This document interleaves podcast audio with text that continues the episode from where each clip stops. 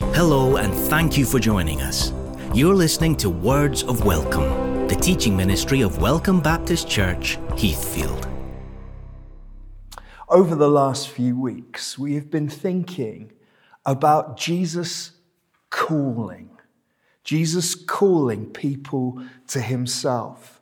We've looked at the words, follow me. We've looked at Jesus saying, I want you to be fishers of people. These are incredible concepts. And as we move into Christmas, as we prepare our hearts for the, the celebrations and the joys of God's gift to the earth, Jesus Christ, I want us to continue that theme of following Jesus. I heard a lovely story uh, a few weeks ago uh, about a man who went through incredible difficulties. He was a soldier for the U S Army during the American Civil War. His family, his wife, his children had all died. They'd had a terrible, terrible illness. The whole family had died. And he asked his commanding officer for, for time away from the unit to go and bury and mourn his family. But his commanding officer said they were too busy. They weren't able to give him any time. He was stationed in Washington, and he decided the only thing that he could do would be to go to the president, go to the White House and plead his case. He walked up to the gates of the White House in his uniform and was met by some soldiers there at the gate. And they said, what can we do for you? And he said, my, my family have died and I need time to, to bury them, to mourn. I've come to ask the president for permission to take a few days. And the, the men at the gate said, no, I'm very sorry, but the president is too busy to see you. The man went into the park opposite the White House and sat on a bench there under a tree. And with his head in his hands, he began to weep.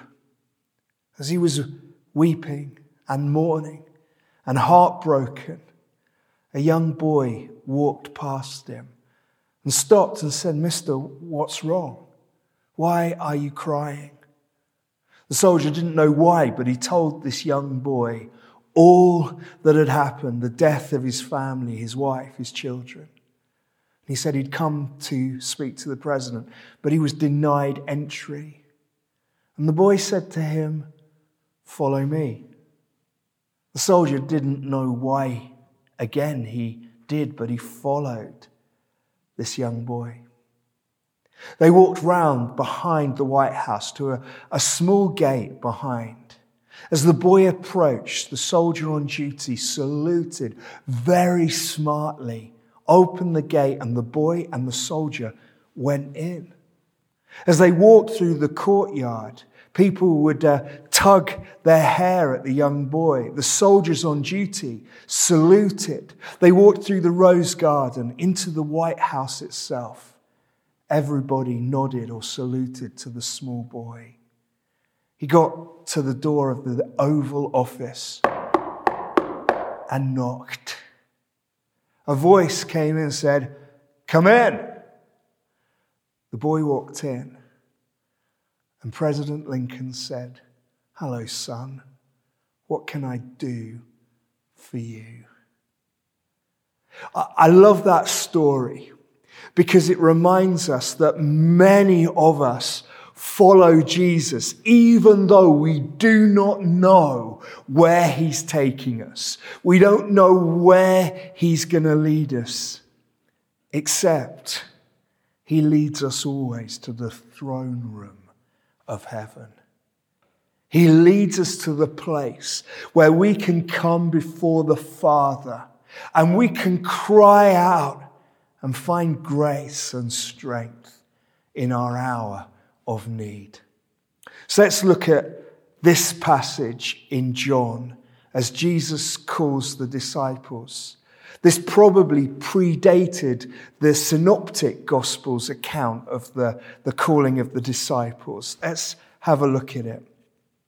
Verse twenty-nine of John chapter one.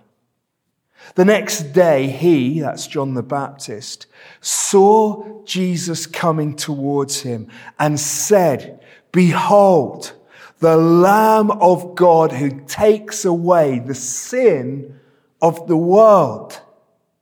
This is he of whom I said, after me comes a man who ranks before me because he was before me. I myself did not know him, but for this purpose I came baptizing with water that he might be revealed to Israel." And John bore witness, "I saw the Spirit descend from heaven like a dove and remain on him. I myself did not know him, but he who sent me to baptize with water said to me, he on whom you see the Spirit descend and remain, this is who baptizes with the Holy Spirit.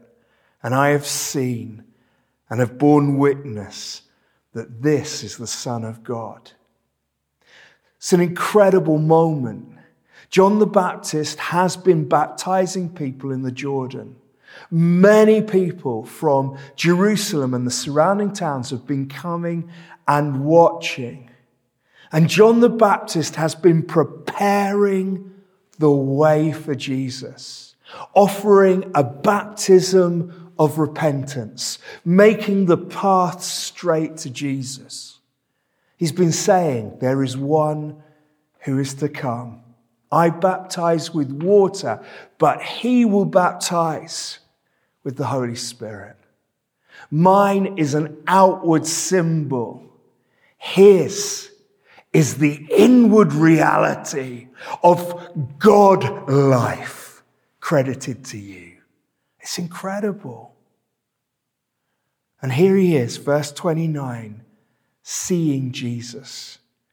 And he cries out, "Behold, the Lamb of God who takes away the sin of the world." This idea of the Lamb is so central to the message of the Old Testament, of the sacrifice, of the atonement, of the cleansing of God. Of course, in the garden, there was an animal slain for the The skins that Adam and Eve wore after they had sinned. In the Passover, the lamb was slain and its blood put on the doors, and the angel of death would pass over the house. There were all kinds of sacrifices and rituals. David cried out in Psalm fifty-one, "Cleanse me with hyssop." The imagery here is of the blood of the lamb just flicked on the altar. "Cleanse me with hyssop and I shall be clean." And John says this is the moment. This is him. This is the one. This is the one I've been telling you about. It is him. He is here. Now, of course, for us, if you're watching this soon after I filmed it, it's uh, mid to late December. And we are celebrating the coming of Jesus. This one who is born in a manger in Bethlehem, a stable or a cave that people come to and, and worship, the least in society, the, the, uh, the shepherds and their sheep. But above this manger, always above the manger, is the cross. Jesus came for a purpose, to live a perfect sinless life and to die as the Lamb of God that takes away the sin of the world on the cross. And John says this is he, this is him. "Behold the Lamb of God who takes away the sin of the world. This is he," he says, verse thirty. "I said, after me comes a man who ranks before me because he was before me. Now, that could seem a little bit of a, a complicated saying, but what John is saying in a nutshell is Jesus was before me. Now, if you, you know your scriptures, you actually know that, that John the Baptist was conceived by Mary's cousin before Jesus was conceived. In fact, when Mary goes and tells Elizabeth, her cousin, all that's happened to her, her baby, John the Baptist, as he will become, jumps for joy in her womb. So what on earth does John the Baptist mean? He ranks higher than me because he's before me. Well, here we have a hint, a, a, a light shone on the pre-existent nature of Jesus Christ. And this is something we've seen already in John. When John started his book, he said, "In the beginning was the Word, Jesus. And the Word was with God, and the Word was God in the beginning." In the very beginning, before there was anything. So we think this time of year particularly of Jesus being born to Mary and the donkey rides, which we don't actually see in the Bible, and the manger and things. Jesus was in existence before then. He reigned and ruled in heaven with the Father. The Father is eternal. You can't be an eternal Father unless there is an eternal Son.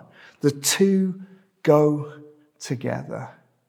And so here, John the Baptist is illuminating, revealing this truth that Jesus Christ is eternal, pre-existent.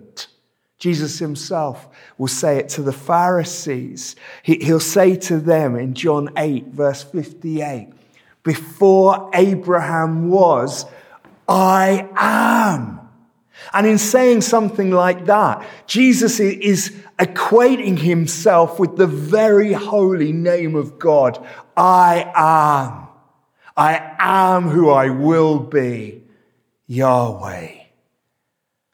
The sacred, almighty, living God of hosts.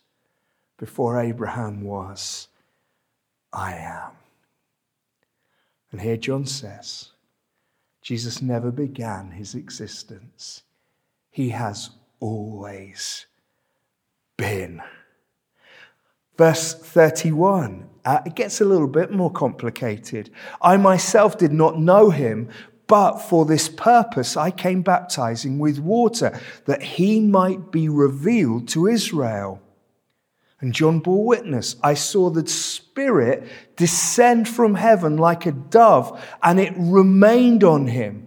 I myself did not know him, but he who sent me to baptize with water said to me, he on whom you see the Spirit descend and remain, this is he who baptizes with the Holy Spirit. So twice here, John says, I myself did not know him. Again, we're going to be thinking to ourselves, hold on a second. John was Jesus' cousin. Of course, he knew him. So what is John saying here? Well, John is saying, it's not that I didn't know he existed. It's that I didn't know he was the one. I did not know he was the Messiah until I saw heaven open and the Holy Spirit remain upon him. I knew he was special. I knew there was something about him. Because I, I, I said, you should baptize me, not me be baptizing you. But I didn't know he was the one. I didn't know he was the promised Lamb of God, who would take away the sins of the world and who would baptize with Holy Spirit fire. But now I know, and I declare it to you. Verse thirty-four, I have seen, and I have borne witness that he is the Son of God. That's basically what we do at Christmas time. We do what John the Baptist did. We point people again and again to Jesus, the gift of God, who takes away the sin of the world, who gives us eternal life, who baptizes us with the Holy Spirit to make us fit to live in this world and to enter into eternity with him. The story goes on. Verse thirty-five. The next day, John was standing with two of his disciples. Now, the Bible doesn't tell us who they both were. It tells us that Andrew was one of them. The other is most likely to be John, the writer of this gospel. Not John the Baptist, John, the writer of this gospel. The next day, John was standing with two of his disciples, and he looked at Jesus as he walked by. It's happening again. And said, "Behold, the Lamb of God." Says almost exactly the same thing.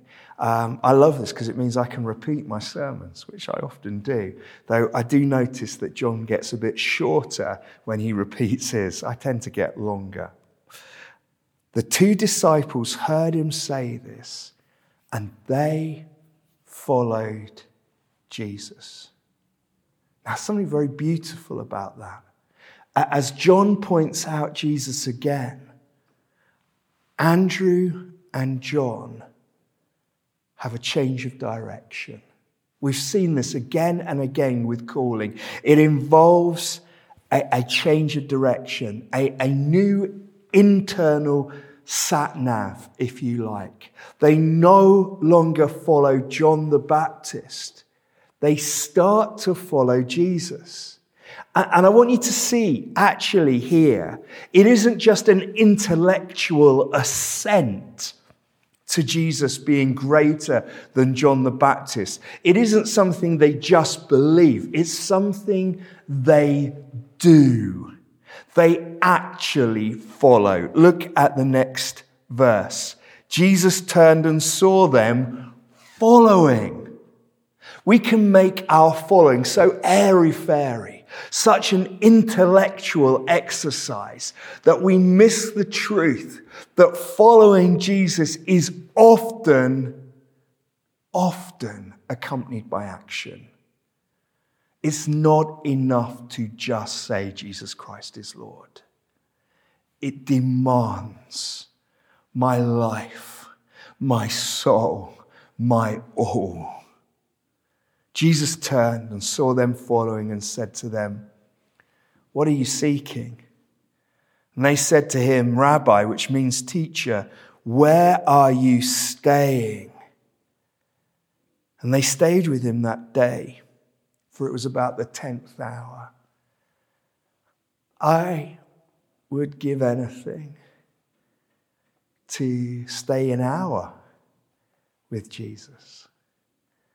And here John and Andrew stay with him for a day. And Christianity is about that. Now, in the razzmatazz and the, the excitement of Christmas, we can easily forget that part of our Christian life is staying and waiting, waiting and watching, pausing, studying, being with him. In fact, Eugene Peterson translates Matthew eleven, verse twenty-eight, like this: "Walk with me, work with me, watch how I do it. Learn the unforced rhythms of grace." I, I love that.